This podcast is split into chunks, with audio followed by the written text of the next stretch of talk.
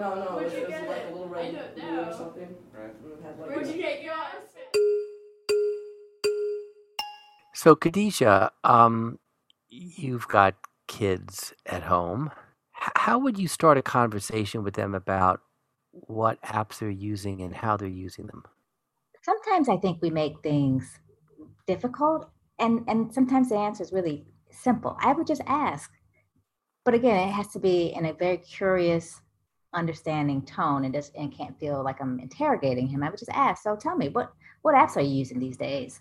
How how do they work? What do you what do you use them for? And and can you show me? Um, that way is you know you're interested, they're sharing, it's quality time, it's conversation. Um, and it can really be as simple as that. You know, what apps are you using these days? How would you, um, I guess, kind of instruct a parent who maybe has concerns that their child might not be treated well on social media or, or maybe feeling bad by some of the content that they're seeing on social media?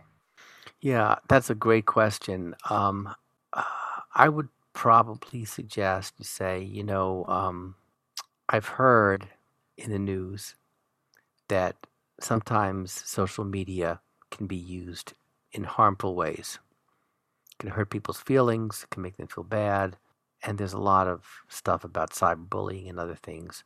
Can you tell me a little bit about what you've seen about the misuse of apps and social media so that I can understand what actually is going on?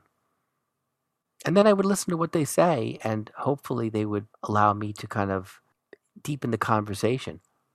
They might start with an app, and I'd say, well, okay, what about texting? What about other ways of communicating? What's harmful? And, and if we get deeper, I might say, okay, so let's say you see some stuff that's pretty sketchy.